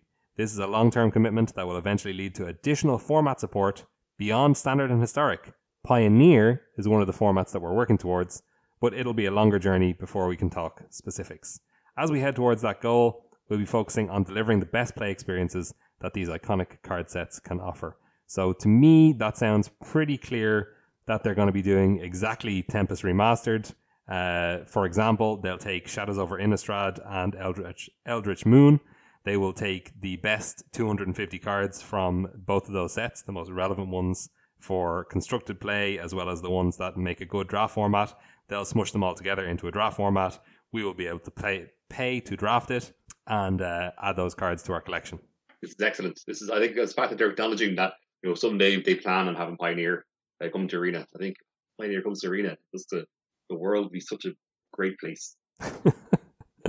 yeah, definitely. I think I think this is going to be fantastic. I would say, well, I'll set the uh, I'll set the bar at two point five years for like Pioneer to be not not one hundred percent complete, like not every card, but like all the important cards to be added to Arena. And would you guys like to take the over or the under on two point five years? Ooh, I'm thinking under.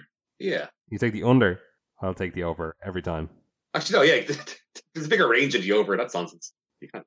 It's bigger more time. Okay, I I don't know how to do it. Then you you said it. Um. Oh, I'll, I'll ask you about this. Is there a better way to do it? No. No. Yeah. I mean, the way, the way you're supposed to play this is that me and you try to guess what Kieran is thinking. Uh, the amount of time is. So. Uh. So I'll say two point five. So if, if you say two point five, I'd guess if it's if what Kieran thinks uh, the amount of time will be if that's over or under two point five. Okay. But he, but I mean, he, he should have thought about it before we started picking a number to start on. So uh, the game has been ruined. Okay. Damn it. Well, wait, it actually hasn't because I uh, my internet cut out for a second. I've just got back, so I actually didn't know the question yet. Yeah, I didn't hear any of that. Oh, great. Okay. Um. So, how long do you? s- Okay. Well, yeah. So first of all, you, you- you're going to say how long? How many? How many? How long do you think it'll take for uh historic for uh, Pioneer to be on Arena? But don't tell us. But like, write it down. Okay, Then- okay, I'll, I'll open Notepad.exe right now. And when we say pioneer on arena, we mean like all the relevant cards, not necessarily every single literal card. Okay, all right. Okay, so I set the bar at 2.5 years, and Al, you're going to take. Now, because of what Kieran said, and because Kieran has been so cynical all through the episode, uh, the way we oh, can go very deep into this game. I know it's already been a long, a long episode. Uh, what I'd say is I say three, three years, and then you can choose under or over three, and we keep on going um, until someone goes under. Wait, I choose under or over three. No, we keep on going. We keep on going up and up and up until one of us says under. You say two point five. I say three. Uh, do you want to go under or say a larger number? Um, I'll go under. Okay, right. If you're on under over three. It's under. I actually said two years on the dot, so you're both already over. Oh, okay. There we go. Yeah, so, so Wolf won that. We can we can turn this into a fun uh, post game game, post show game.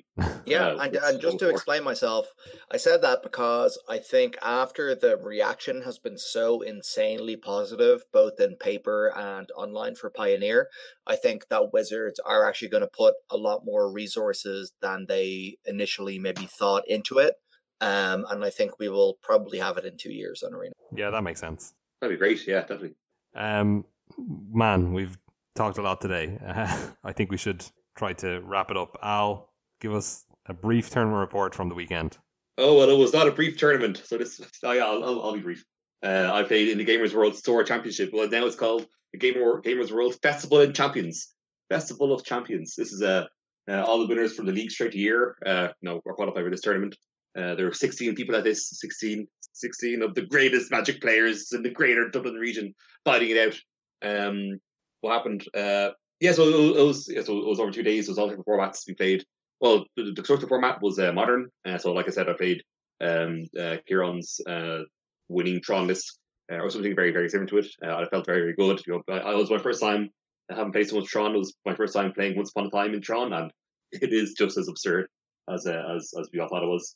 Um, so then, then was on to Throne of Eldraine draft. So I was pretty familiar with Throne of Eldraine.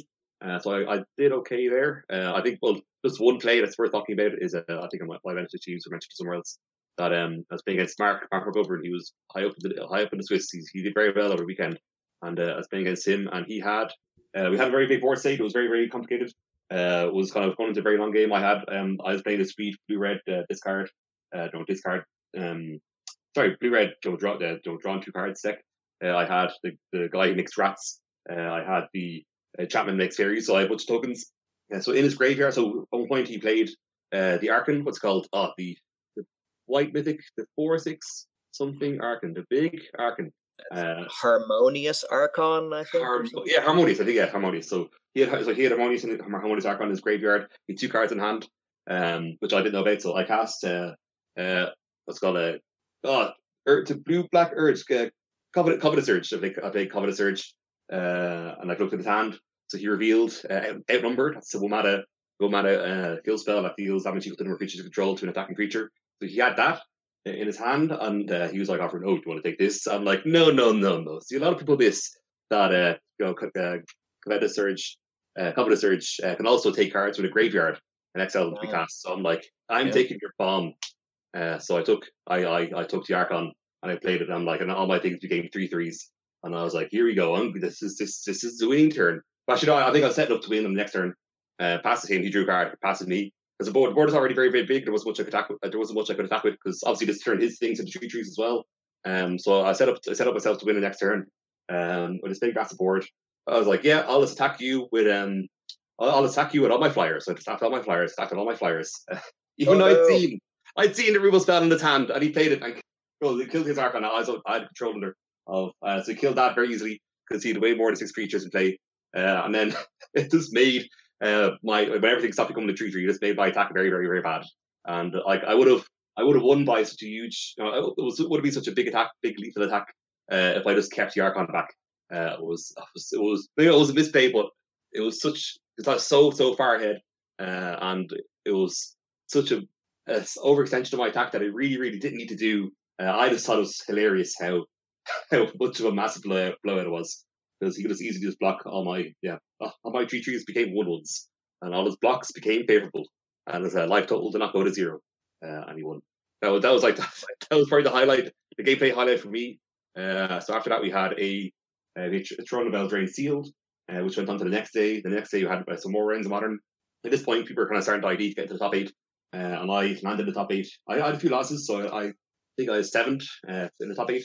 Uh, so in the top eight, it was really then also just quite close to uh, quite close to the start of the top eight, which we knew would be a Rochester draft. Uh, Rochester draft has always been something we've done, we've done at these events where boosters are opened on the table and people take turns taking a card. Everything is everyone, everyone, everyone can see everything.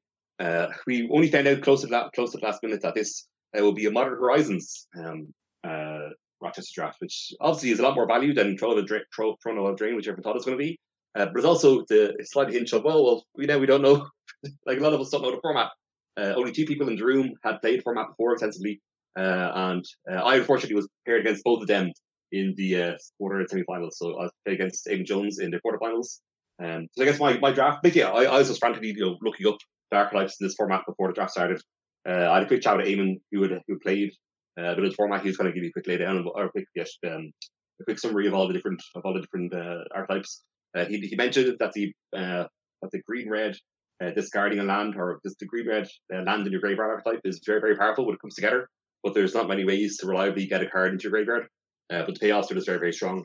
So I think kind of the way the draft is going, the way kind of compares to my right for drafting, um, this this archetype was open to my right, but I wasn't picking like the right cards for it because I, I was just reading all these cards for the first time, and then so I, I wasn't picking the I wasn't cutting it off on enough. And then Cuddy to Cuddy, who's two players to my left, who also played this format, he was like also drafting the same deck, but because it's interesting because because I didn't know what cards to be taken, I like whenever whenever I had a choice between two green cards that seemed like they fit into this archetype, I pick one, and as soon as he picked it, I'd be like, ah, maybe the other one was better, and he just you know slam, win the slam, take the better one. So even though he's into my left, even though he was downstream to me, he was still drafting a better, um, yeah, a, a better blue red landed landed a graveyard kind of deck. So I like loads and loads of ways to get the lands into the graveyard, uh, very very consistently. But I just a few payoffs. Uh, but in my last pack, I opened uh, very very classically. I opened uh, um, an uncommon that's a four four dragon with haste. Uh, it costs six red red, but it costs one mana less for each card in your graveyard. So I was very happy to slam that, bring the glory, uh, which I did. Um, so I played so in quarterfinals against Eamon. Um, so I was very, was very fortunate for Eamon because this turned out to be a very good matchup for me. He was playing a mill deck. His mill deck was put together very, very well, and it was very reliably able to mill mill opponents uh, with the you know with all the snow permanents and the, and the I think the zero four that cares about snow permanents come to the or that cares about permanent permanents uh, enter the battlefield. Uh, I think it causes a trigger that makes him mill too, so you like multiples of those. And so he's milling me a lot, but obviously that was just you know empowering my strategy and making my glory bringer cheaper and cheaper, uh, and it eventually brought to glory. But then, then after that, I was immediately paired against Scully, who had knocked me out in the semi-finals of the previous uh, Festival of Champions. Uh, he completely steamrolled me with a with a far more competently built uh, version of my deck. And like you died, you died doing what you love, Dal. Yes, going to bring in the glory and getting build. Uh, there is one card I can't remember the name of it now. It's a card where it's a green card that's in this archetype. Uh, I had it and Cuddy had it. Uh, it's one green for uh, you know you, name either land or creature. Uh, you reveal the top four cards of your library. Uh, any ones that are the thing you named go into your hand, and any ones that are not the thing you named go into your graveyard. So it's pretty ideal if you get like a creature or two off that, and land's going to your graveyard. So it, it fuels your strategy in lots, in lots of different ways. So against Eamon, one of the matches, like one of the games I won, I played that and I hit three creatures off it. So I just turn two, draw three, I had to discard hand size, was great. Uh, and then when I played against Cuddy, I missed. I, I got zero. Um, so I, I just milled myself for four. Uh, got no creatures. So um, I, that seemed like such a extremely high variance card, which I think it's fortunate for me. It was almost like most of my games between between me casting or between or between myself casting and Cuddy casting it. Uh, it was just like that. How well you hit off, hit or miss off that card, uh, really just determined how the rest of the game went. Uh, that's what it felt like. So it was. It seems like a very strange card to have in you know such a high high power, high symmetry format such as, as such as Modern Horizons. Something root, something path. I think the card is called. I don't I don't know if I've ever heard the sentence. I had to discard the hand size. It was it was great before. Yeah, exactly. It was because well, so the rest of my the rest of my deck was playing back cards because uh, I didn't know how to build it, so I was able to be able to sculpt sculpt. Um, and it was good. That's fair. All right, so you did. Uh, so I came in. Sh- shout outs to the eventual winner, Paddy, friend of the show. Yeah, absolutely. Yeah, yeah, uh, he, he played extremely well all weekend. Uh, he he said he hadn't played much Magic like over, over the last few months, but he just in this he, he just he top Swiss all the way through. He didn't lose his first match until like the tenth round, I think, ten and the twelve rounds. Um, and it was like I think that happened last year to Kev Fogarty.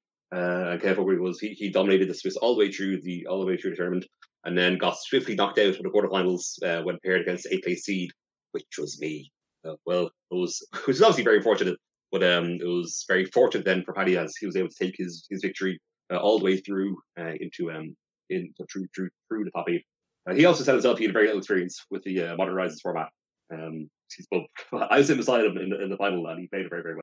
I mean, sure. Look, Paddy is someone who who just has rock solid uh, fundamentals in Magic, and like I feel like you probably just sit him down in front of any draft format, and he would at, at the very least do okay. So um, I'm sure it was no bother to him. Uh, obviously, as we can see, because he won the whole damn thing.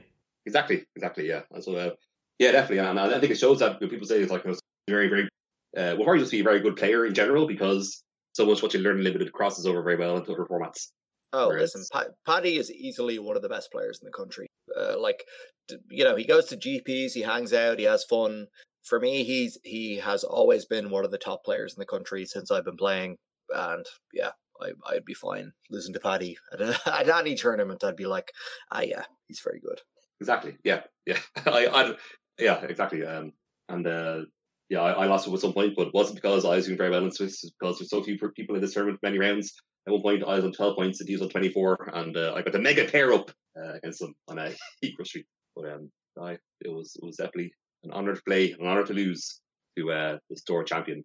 All right, and I think we're gonna probably leave it at that for today. We barely talked about Pioneer at all, but as of right now, I do not see the ban announcement, so uh, I think we're probably have to leave it off until next week. Of course, we did also have the biggest Pioneer tournament so far, or the kind of the highest profile one, with the SCG Invitational uh, just this past weekend. But uh, yeah, I think I think having the full context of whatever the you know the bans for this week are. I mean, I'm going to guess it's one once upon a time banned in uh, in Pioneer, but uh, we'll we'll we'll see next week when it actually when that information is is in our hands. Yeah, I don't I like going into this weekend I didn't really see anything that needed to be banned in Pioneer. Going from the SCG results, yeah, like green did well, but like mono black, I believe, was the most popular deck in the in the decks that did very well in Pioneer in general, and that's not a deck I would have thought needed a card banned. So yeah, we'll see. I think I think the problem cards are the same as they were last week, and you know I won't be surprised if there is a ban. I won't be surprised if they leave it for a week. Yeah. All right, and we are going to leave it at that for today. Before we go, I will mention once again our Inked Gaming affiliate program. So mm-hmm. go to inkedgaming.com for all your playmat sleeve binder needs. If you want to get your custom art on a playmat. If you want to do a doodle, stick it on there. If you want to put the Skull Craic logo on a playmat, just uh, let us know. We'll uh, we'll definitely let you let you do that. Um, well, actually, don't say that because we don't. We probably don't own the rights to it because Al's friend made it for us. we paid for it. Yeah, but he still. I, I'm pretty sure he still would own the rights if we like reproduced it in another form. Okay, well, but yeah, do it, and we'll uh, we'll figure it out later. yeah, we're, he'll be fine. We're, we're millionaires. Yeah. I'll, I'll I'll see what he thinks. I'll see what he says. Uh, I'll, I'll read our email chain again. I'll get one at least. Yep. Either way, get yourself a sweet custom playmat over at inkedgaming.com. And if you want to help support us here at Skull Craic, you can just punch in the code Skullcraic at the checkout, S K U L L C R A I C you get 10% off your order. Uh, and you can also follow the link that we will have in our show notes if you want to uh, if you want to get to Inked Gaming nice and quickly straight from your podcast app. And uh, yeah, do remember, guys, this offer is just for me, not for you guys. It's just a discount for me. Yeah, I'm just reminding Kieran with this. That's all. All right, thank you. Yeah. And if you want to get in touch with us and tell us about how jealous you are about Kieran's sweet playmats and 10% off that you can get, you can email us at skullcraicpodcast at gmail.com or you can tweet at us at skullcraic uh, or you can tune into the Twitch stream, which Kieran is usually manning. And I think we'll, we'll have some nice inked gaming, uh, uh, what are they called? like uh, logos or yeah. uh, overlay stuff oh, yeah. which again will will be no benefit to you guys watching the stream. It's all just for me getting really good discounts. Yeah. So you just want to you know, yourself. that, that's that's where we're at. Yeah exactly. Exactly. So happy for you Kieran. this is great news. Yeah. It's actually brilliant for me. I don't know why you guys agreed to this but i'm i'm making out like a bandit here. Yeah. I mean robber of the rich. That's what i call myself. I'm a playmat I think that's illegal. Actually. You're on beat of foods. That's me. All right. That's going to do it for us this week. Thanks for listening. Bye bye. Goodbye.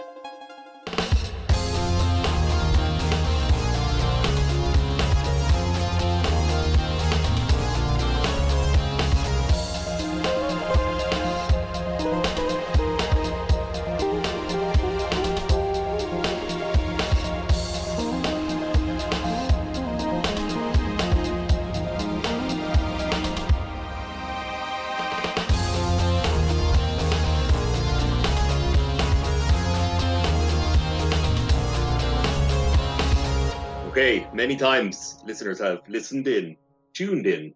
You don't really tune podcasts. You download, listened in. They listened in to hear the lion fight off against the wolf. Uh, but now, in this special episode of of Lion versus Wolf, the lion will work together with the wolf. You two magic brains, galaxy brains. Uh, you're gonna have to work together to try and beat, defeat my challenge, which I have I have set. Which I will tell you what it is if you are ready. Never been more ready. Can confirm. Very, very ready. Like Breck, I am ready. Uh, this is you know this, this is something that popped into my mind just out of nowhere the other day where I think a bunch of us were talking about magic, and uh, it's just one of the things that I always like to imagine if uh, what's someone who was let's say if you're, you're in a pub, a bunch of people are talking about uh, magic, you know, either strategies or cards or different things about the game. Uh, just how bizarre it will sound to people who are outside that conversation or people who've never heard magic before, and they just they're like, you was saying like, oh god, what are those nerds over there talking about, and why are they're getting like so excited about all these mad words and all these strange phrases. Because uh, obviously, when people talk about magic, usually like, it's it's very impassioned uh, and franchise nerds who, who get very excited about all sorts of interactions and little things. So I just imagine in my mind, you know, what if there's a, if if there's if a bunch of people together just like start listing just names and stuff to do magic, uh, that's also another thing that just sound very bizarre to an SI listener. So then um, I thought of I put together this challenge for myself, which I immediately failed, but I'm going to put it to use. All right, I'll give you two chances to take this challenge in two different ways. Uh, can you, the lion and the wolf, uh, working together, uh, name all of the magic sets in order, starting from uh, limited edition alpha? Do you think that's what you can do? No, absolutely Okay. not. No way. So Wolf, okay, so what what- do you think? No, not a hope. I mean, all sets or or just like expert expansions or whatever. So I'll, I'll say these are, I guess, um, not including multiplayer or uh, master sets. So all of you, know, I guess we'll call standard standard expansions. Yeah, like regular standard sets. No, not a hope. Yeah, exactly.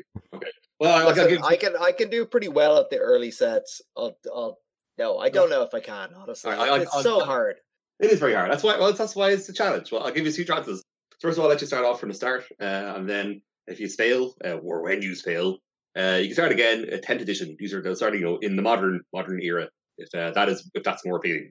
Okay, listen, I uh, Wolf, I, I I I I feel like I can do okay at the start. So Okay. let me go Well- and see how. We, Okay. Well, then maybe maybe it'll be Wolf that you down. So the way we're going to do this is we're going to take turns. Uh, you're going to alternate. Um, I'm going to start Kieran, and then Wolf, then Kieran, and Wolf, and Kieran. and Wolf. wait, I, I thought it was cooperation. No, No, it is. It is cooperation. But what happens is if if uh, say if Kieran says a name that Wolf thinks is correct, Wolf says the next one. But then if Wolf says a name that Kieran thinks is incorrect, uh, then you say no. Actually, it's this. We can only do that. Yeah. Okay. But then if, you're, if then if you saying no, it's actually this, and if that's wrong as well, uh, then you lose. okay, then- I, Yeah. So- and then, uh, yeah, and you can also pass. If you don't know, you can pass the other person can name, and then we continue on. can we confer? No. No. Ooh, okay. Okay. So only only by uh, only by saying the set name. The next set name. The only, only way you can communicate is by saying the set name. Um, Okay, or by saying no set name. Yeah. we're gonna fail very early, I think. But Okay. yeah, let's let's All do right. it. Okay, we'll start off with Kieran. So the first set. Uh, limited edition alpha. Uh, so me now. Yeah. So if you think it's correct, you say the next one. Okay, limited edition beta, Uh, unlimited. revised. No, it's uh Arabian Nights, I believe. Ah, That is correct. Yeah. Yeah. Yeah. Keep going. okay. So so I say revised now. Nope, it's uh antiquities. When did revised happen? Can't tell you. Okay. Oh no. That'd be cheating. So it's uh, like fair enough. Yeah. Kieran, so it is Arabian Nights and Beauties. Okay, so Arabian Nights Antiquities. So now it's my turn again to try and name one. Yes. Okay, well, I, I feel like if I say revised again, I look like an idiot. But maybe it just is revised. But I'm explaining my thought process here. Uh, I'm going to go for Legends. No, it is revised at that point. Yeah, it's Right, It is revised. revised. Yeah. All right. You going? So me again. Uh, yeah. You can. Yeah. Yeah. Okay, I pass. I don't know. This is this is where I get unsure, but the fact that you said legends, I'm I th- I think it actually is legends now. Yeah. It is. Oh, It is, nice. yeah, yeah. Okay, okay, nice. Yeah. Maybe I'll, I'll just say yes if it's right. I guess it's probably Yeah, better. cool. Yeah. Okay. Yes. Uh, Can you give us Al? Can you give us a final answer as per Yeah. uh, Who Wants to Be a Millionaire? That'd be good. Yes. Okay. Okay. Yeah. okay, I, I, So we're at legends. yeah, okay. My next guess is Homelands. No, no, no, no. It's not. It's not Homelands. I know. I know that. No, it's not Okay, Homelands. It's not Homeland. I believe it's the Dark. That is correct. We're back. Okay. Back to Wolf. Um, well, see, in my head, I was going to say Homelands, and then I thought The Dark was after Homelands. So, um, but once again, I'm not going to say Homelands now because that sounds stupid. So I'm going to say no. I yeah, I am going to say Homelands again. Uh, Homelands is incorrect. You don't Ugh. need to. Okay. I uh I don't know what it is now. Um, Ice Age. Uh, it is not. No, you just failed. Fuck. Okay. Uh, it is Fallen Empires. Oh, what a terrible set. Yeah. yeah, Fallen Empires, then Homelands. They're that's the pre-block sets. Then it's uh yeah, then it's Wait, four wait, set. wait. Did we lose? do we lose, or do we come? You lost. Continue, or... Oh, you no, you lost. You lost. Damn it! Uh, I felt we did well though. We did well. How Did many did did we well. get? Uh, I don't know. You got a one, two, three, four, five, uh, I'm a few more than five. Uh, about ten. That's You, you say, good. yeah, you did get the fourth edition. Yeah, yeah, ten, nine, nine, nine. Kieran Um, did well. I did not do well. Yeah well, it's not a competition. Well, I guess kind of, everything's competition. right, I, I, do, you Yeah, want to go well, one more you're time? off the podcast. You're off the podcast. Uh, you want to go one more time, starting at tenth edition? yes. Oh yeah. Definitely. This should be- No, this I'm, be a lot I'm confident. I'm confident Okay. about that. Oh, yeah, maybe you can fly through it. Okay. Uh, so uh, July thirteenth, two thousand seven, 10th edition. What? No, yes. What came next? Um, Sorry. Uh, no, you can't. You can't start us with a core set. That's incredibly What? unfair. Start us. No. Start us with, with an actual set because you can't start us with a core set. That's ridiculous. no, because I think right. It's like Start Starter Modern. are, you- are you- Yeah, but start me with an actual set, and I'll tell you what the next set is. I can't tell you core set year to year what was Well, next. hold I on, mean, if, so if you, hold on, am I, I think I'm, am, am I reading this wrong? Hang on. Oh, Wait. I mean, Yeah. none of us remember the core sets. There's no way. Co- Tenth edition was not the start of modern. Eighth edition was Yeah, sorry. Also true. Yeah. Also Sorry, true. Oh, what? Oh, it's Starter Modern? eighth. Eighth edition. Eight. Sorry, yeah. This, yeah But also, you that's- ca- you can't Hey. expect us to know the the core sets. We, Well, start with- yeah, so gonna start with them, yeah. start Give, with it, give us an actual set, and we, Okay. Well, and I suppose right. You start off. You start off on the first one is eighth edition. After that is the first non-core set in modern. that is Mirrodin. Sorry, I don't know if that was me or not, but it is. Oh, that was yeah, it's eight, yeah, yeah, yeah. Sorry, so I was supposed to start this in eight. Yeah, um, yeah. So after that's Mirrodin, then what, David? Um, It's a Mirrodin block. So, I know it's Mirrodin block, but No conferring. He's lost. No, it's fine. Go on. oh god damn it! I I know Mirrodin block is is Mirrodin Darksteel, uh, but I don't know if it's uh, yeah. I think it's Darksteel second. Yeah, correct, Very good. Uh, Fifth Dawn next. correct, correct. Yeah, Right? Ninth edition. correct. no, what there was a there's a core set every three months and yeah, yeah. or every six months. No, it's um. Wait, is that next? Hang on. Sorry, I, I assumed it was. Oh, wait. I was going to jump to the deck. Uh, I'm looking at two different screens here. Yeah, that is correct. Yeah, yeah, yeah. Oh, nice. Okay, Because it, it, it, was, it went core set, uh, three sets, three block. another core set. Okay, yeah. Yeah. Uh, so wait, where am I at? Fuck. I, Wait, so- what? What? So Uh, what's the so- next block? ninth edition. Ninth ninth edition. Wolf said ninth edition. Was after ninth edition and after Bearded Block. Um, I think this this one is is hard. I think I know what it is. after ninth edition. I heard a click. Don't be looking this up. No, I'm not. No, no. This is my my mouse is my uh uh push to talk. I'm Oh, sure. Yeah. Okay. Yeah. Okay. very confused. Okay, after ninth edition. Yeah. So, Okay, Would I know. okay, go on. Um, it's it's the it's the start of Kamigawa, uh, which is uh champions of Kamigawa. That is correct. Okay, th- I was fairly confident on that one, but now between the other two, I don't know which is first. Oh, that's a bummer because I definitely know. I know the order. Damn it. I think I think that I'll go with the idea that it, you know it had like a dark middle chapter, and I'll say Betrayers of Kamigawa. Yeah, that is correct. Yes, nice. Uh, Saviors is the next one. Correct. All right, and then tenth edition. Correct. Um, Ravnica, Full title. R- Ravnica, City of Guilds. Correct. Um, Dissension. Incorrect. Oh, Uh, uh, Guildpact. Correct. okay, Dissension. Yeah. Correct. Damn, I went with the I went with the dark middle chapter theory again. Yeah. but uh, it didn't work out. Um, Um, Make that. Wait, wait, wait. So wait, is it me or who's next? So it's Kieran now after Ravnica Block. Okay, so I'm not sure about this. Um, wait, can I? I'm not allowed to say anything except just the title. We're we're not allowed to confer. Yes, that is right. Yeah. Yeah. yeah. Okay, so Yeah, if you get two wrong in a row, it's over. I don't know which is block. I, I know the next two blocks, but I don't know which is first. So I'm going to say time spiral. That is incorrect. I was make sure. Sorry. Yeah, that is incorrect. Um, Oh, sorry. Uh, yeah, that, yeah, that is correct. Sorry. Uh, it's um, well, there was a after Dissension. Surely there was a core set, but was it? mm, It wasn't Magic 2010 though, was it? Yeah, I'm gonna say Magic 2010.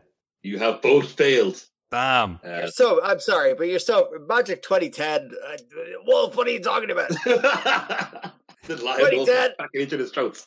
No, so it seems like they, they moved away from all the of uh, blocks and uh, core sets. So after Dissension, uh, there wasn't any core sets until the following year. So um, yeah, Dissension was April 20, 2006. Uh, then its Cold Snap was July. Oh, 2006. fuck, cold snap. Yeah, and then then there was Time Spiral, and then I think after Time Spiral, uh, it goes no. So yeah, then the Time Spiral. then That's such bullshit because Cold Snap was a was a one off set that wasn't part of a block in the fucking block structure. That's so hard to get. To be fair, I know. Yeah, that that, that that's, is that's so hard. hard to get. Yeah, Cold Snap. yeah. Fuck's sake. I mean, Okay. In that spot, Cold Snap served the purpose of of a core set there. Of Right? course, that that's so hard to Yeah. get. Wait, Al, let us keep going here. I want I want to keep going and see. All how right. we Okay. do. Right. After. Right. Fine. Fine. After Cold Snap. Uh, what happened? Then okay, so I know that it is time spiral. So let's right. go from there. yeah. All right. Back to Wolf. So planar chaos. Correct. Yes, uh, Future Sight. Correct. Lorwyn. Uh, I think I made a mistake. Uh, sorry. Second. Um, we said 10th edition already, did we? No, what's up? Oh, up? sorry. Oh, The food that oh, you got here. Okay. Uh, Roman's incorrect, and I might have given away the answers. But, but we did say 10th edition already. Okay, well, okay, I ruined that. Uh, it seems like there's only a set every second year from 2001, 2003, 2005.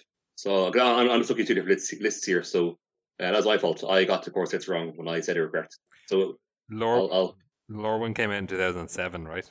yeah, yeah. So then 10th edition, sorry, 10th edition of 2007. Yeah. So yeah, there was gaps.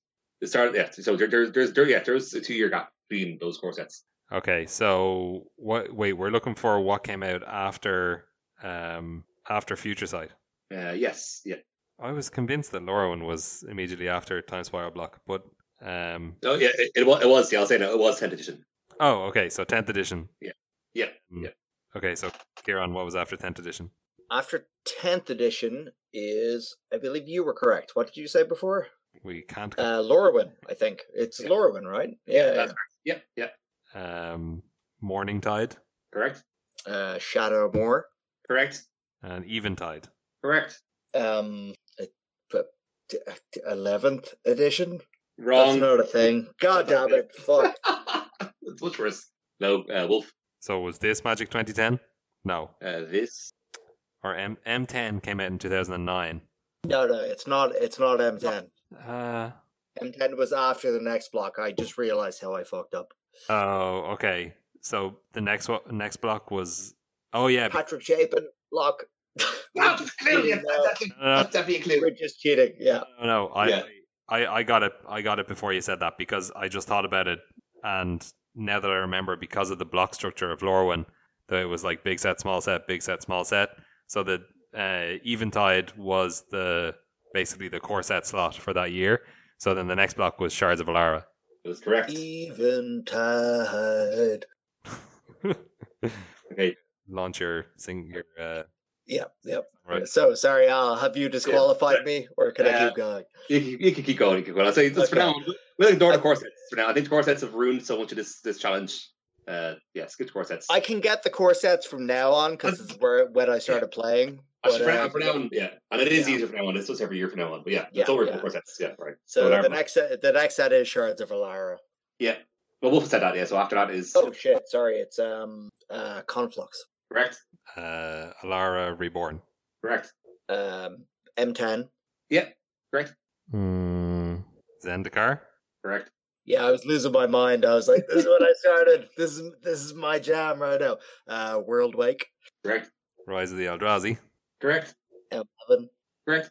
Uh, Innistrad. Incorrect. Scars of Mirrodin. Correct. Um, Scars of Mirrodin, and then the second set of that block. I remember the third set. Okay. At this point, because Kieran has played at this point, I'll say now, if Wolf gets this wrong, you both lose. Oh yeah, that's fair. That's Yeah. fair because I'm Because- pretty sure I could do every set from Yeah, no. from here in. Yeah, so- there's no way to get it wrong. Yeah, so yeah, Yeah, yeah. Um, Can I give him a card from the set to help? him? I think yeah, I think yeah, I, I don't think that's going to help him very. But yeah, because it would help him very much. Okay, I'm gonna say uh, the Zenith cycle is from this set. It probably doesn't help very much. Yeah, he, he already knows for Mirrodin. I know, but still. Yeah. um, Okay, you remember the you remember the name of the third set, right? yes, So this is before that happens. yeah. Al, I don't know if I could say any more. No, yeah, I can't say more. That's all right. Okay, okay, okay. Yeah. Scars of Mirrodin, something, and then New Phyrexia. Yes, correct. So the middle set is something related to the war Yep. between Mirrodin and Phyrexia. Uh, Yes. Man, I cannot remember. Um, Zenith cycle. Yeah, that's probably not. It's not a very good clue, to be honest. You would have to have photographic memory of one of the cards. Like Batterskull was from was from this set? No. Um, I actually don't know. Ca- Yeah, I I think so. Yeah, I think so. Can I have the set symbol? All right, I'll read it. What set symbol is based on this description. Uh, it's not too. Yeah, okay, this is um, this is the mirror that it's not. It's not going to help at all. Mirror and Phyrexian symbols combined. That kind of helps. I think so. Actually, yeah. yeah. It's it's it's like basically the uh Phyrexian mana symbol, right?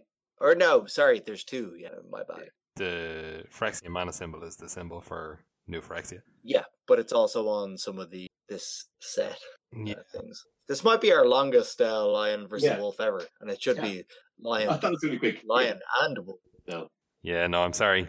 I can't. I'm can't. going to push you for answer. No, that's it. We That's it. That's it. Ah, what is it? line.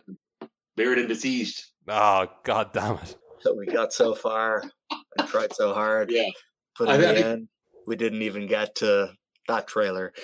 No, did not. no, uh, yeah, I think um, if you, if you had got that, you would have flied through the rest. I'm sure. Yeah. This is, Yeah, yeah, yeah. That's that is a tough point to be fair, because it's all Yeah. like such the one thing in Magic players' minds. Yeah. So, uh, so Wolf, you have to become an expert at uh, Mirrodin Besieged uh, Limited, and Kieran at uh, Cold Snap for our yeah, next cold snap. Club. God damn it.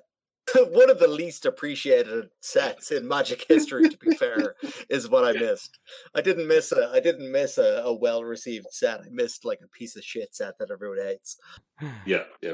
Wikipedia has a long uh, footnote for uh, for for um, Ice Age uh, describing how Homelands was not designed as part of the Ice Age block. It has no thematic link to Ice Age and Alliances.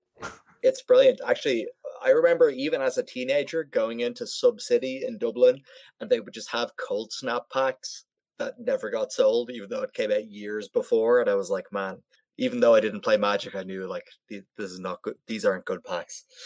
Yeah, it says here nearly a decade later, 2006, Cold Snap was released as a belated third entry to the Ice Age block. That's pretty It's big. so yeah, it's so bad. All right. Anyway, I, I hope you guys enjoyed us uh, doing our best. I'm sure whoever was listening to this was probably screaming at their podcast, Yeah. their phone. Oh yeah. in- Oh god. Yeah.